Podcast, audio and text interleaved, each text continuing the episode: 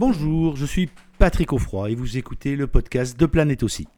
Un podcast qui vous aide à mieux comprendre le berger australien, le berger américain miniature et le border collie.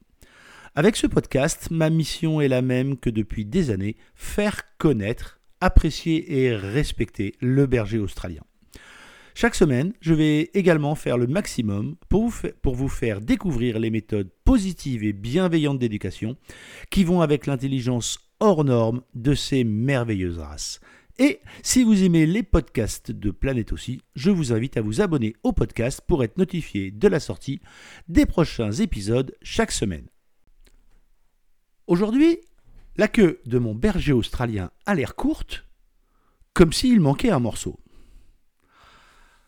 La queue du berger australien est un sujet qui divise depuis les années 2003-2004 en France.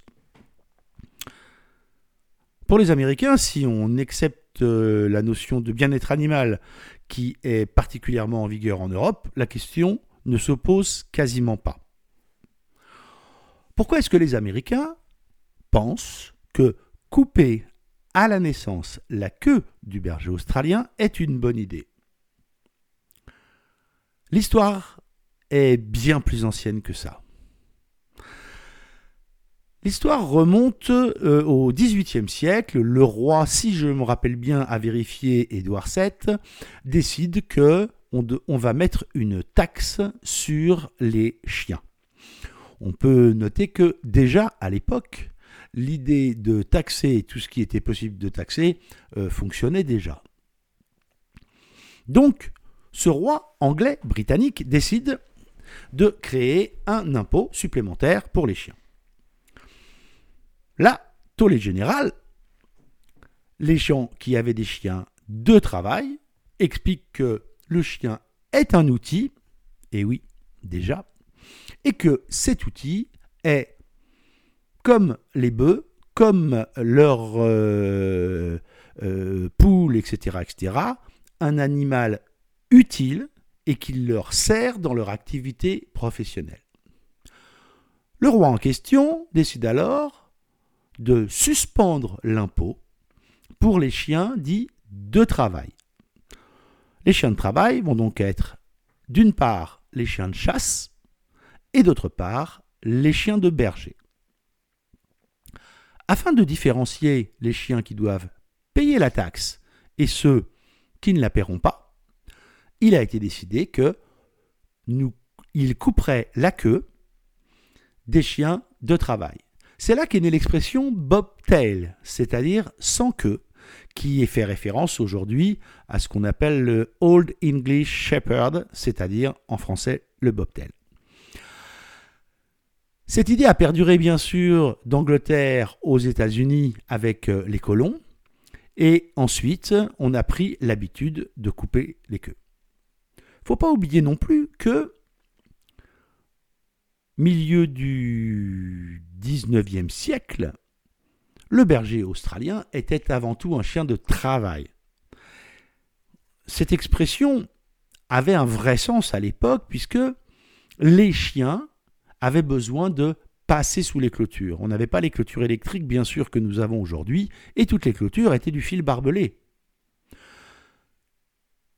Les chasseurs qui veulent justement continuer à conserver des queues coupées sur leurs chiens avancent les mêmes arguments. Le but du jeu est que le chien, quand il passe dans des fourrés, n'est pas euh, un appendice qui, risque d'être euh, coupés, agressés, etc., par les ronces, les branchages, etc. Là, pour le berger australien, c'était la question des clôtures. C'est d'ailleurs dans les commentaires du standard de la cassée un point important qui explique que on va préférer quand même des chiens plutôt petits pour justement aisément passer sous les clôtures. Partant de là, les éleveurs de euh, bergers australiens aux États-Unis ont pris l'habitude de couper toutes les queues. Est-ce dû à une euh, question génétique qui a fait que la génétique s'est adaptée ou pas? Il n'empêche que dans le berger australien, naissent très régulièrement des sujets anours, c'est-à-dire des chiens qui naissent sans queue. Les chiens qui naissent sans queue, bien sûr, la question ne se pose pas de est-ce qu'on va ou non leur couper. Pour l'anecdote, quand euh, John, born in Rosebud, Unbelievable, le premier noir tricolore aux yeux bleus né en France, est arrivé dans les rings d'expo, les juges voulaient absolument le classer en merle. L'idée était que il devait avoir une tache de merle sur la queue que nous n'avions pas vue. Malheureusement, grand désespoir pour eux. Le chien était né à Nour, on était donc absolument certain qu'il n'y avait pas de tache sur la queue qu'ils n'avaient jamais eue.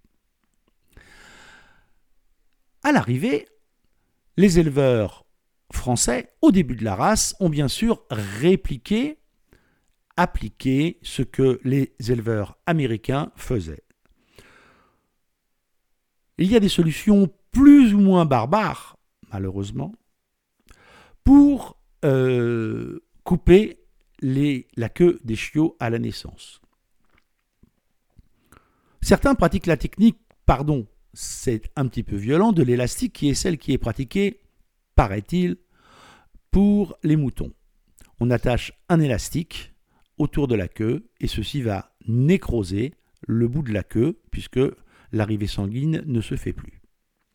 L'autre technique, plus chirurgicale, est de demander à son vétérinaire dans les premiers jours de la vie du chiot de couper la queue. On coupe, scalpel, deux points et euh, euh, on met ce qu'il faut pour que ça cicatrise vite. On pourrait penser que l'alternative est que longue, que courte. Donc quand on dit que courte, on parle de garder une ou deux vertèbres. En réalité, la queue du berger australien a-t-elle été adaptive? S'est-elle adaptée au fait qu'on coupait régulièrement? Cela serait très, ça serait très étonnant. Néanmoins, il s'avère que nous avons dans le berger australien des quarts de queue, des demi-queues et des trois quarts de queue. Alors là, intervient la grande question qui est l'esthétique. Est-ce que moi, éleveur, j'aime un chien avec un cul d'ours, c'est-à-dire la queue coupée, ou est-ce que je l'aime avec une queue longue? Mais est-ce que je l'aime avec une demi-queue, un trois quarts de queue et un quart de queue? C'est là où les questions et bien sûr les réponses sont extrêmement opposées. La logique du bien-être animal voudrait qu'on garde intégralement toutes les queues, et les chiens qui sont à Nour restent à Nour, et la queue est telle qu'elle est. La seule chose, c'est que, esthétiquement parlant, il faut dire que quand vous avez l'équivalent d'une antenne de, des anciennes antennes de voiture avec en haut une sorte de pompon avec plein de poils, on n'est quand même pas en face d'une esthétique réussie. En tout cas, selon nos critères du XXIe siècle. La question du bien-être animal se pose également.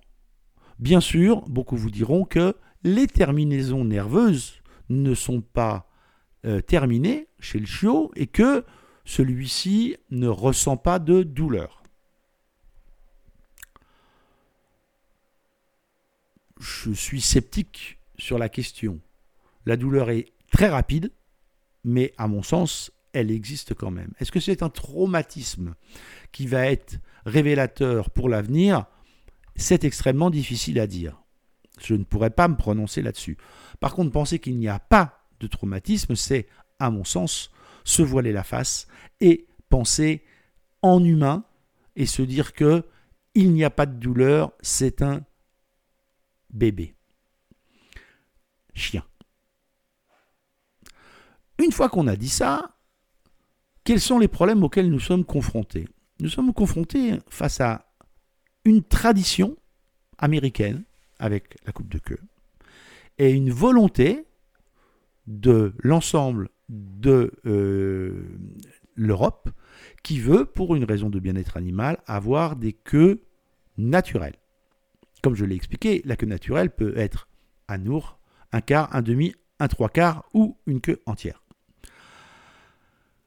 L'opposition entre les deux fait que vous allez trouver des bergers australiens, des euh, bergers américains miniatures, qui auront, selon les volontés de l'éleveur, des queues courtes ou des queues longues, mais aussi, assez régulièrement maintenant, des demi-queues, des trois quarts de queue, parce que, parce que les gens ne veulent pas couper. On a donc une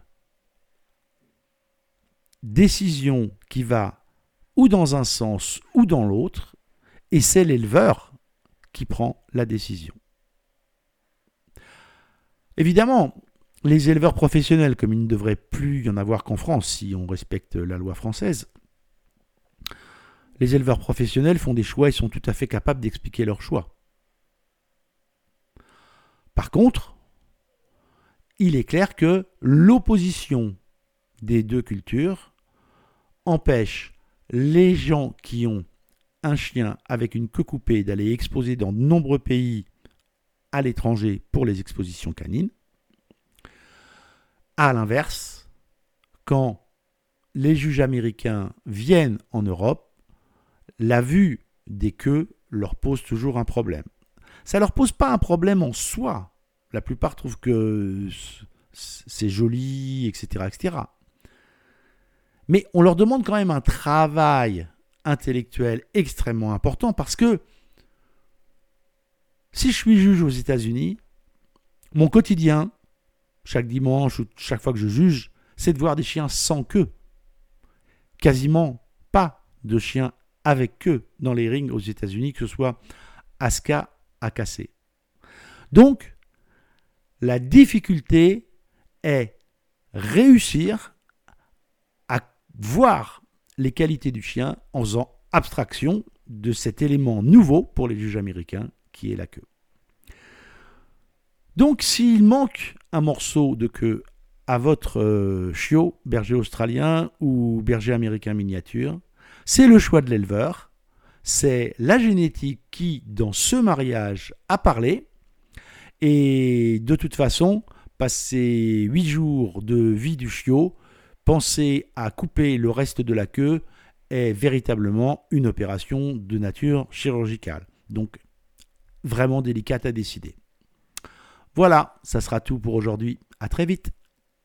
Merci d'avoir écouté ce podcast jusqu'au bout. J'espère que l'épisode vous a plu. Avant de vous quitter, je vous invite, euh, comme toujours, à vous abonner au podcast pour ne pas manquer les prochains épisodes et surtout, n'oubliez pas de laisser une note 5 étoiles et un commentaire sur Apple Podcast.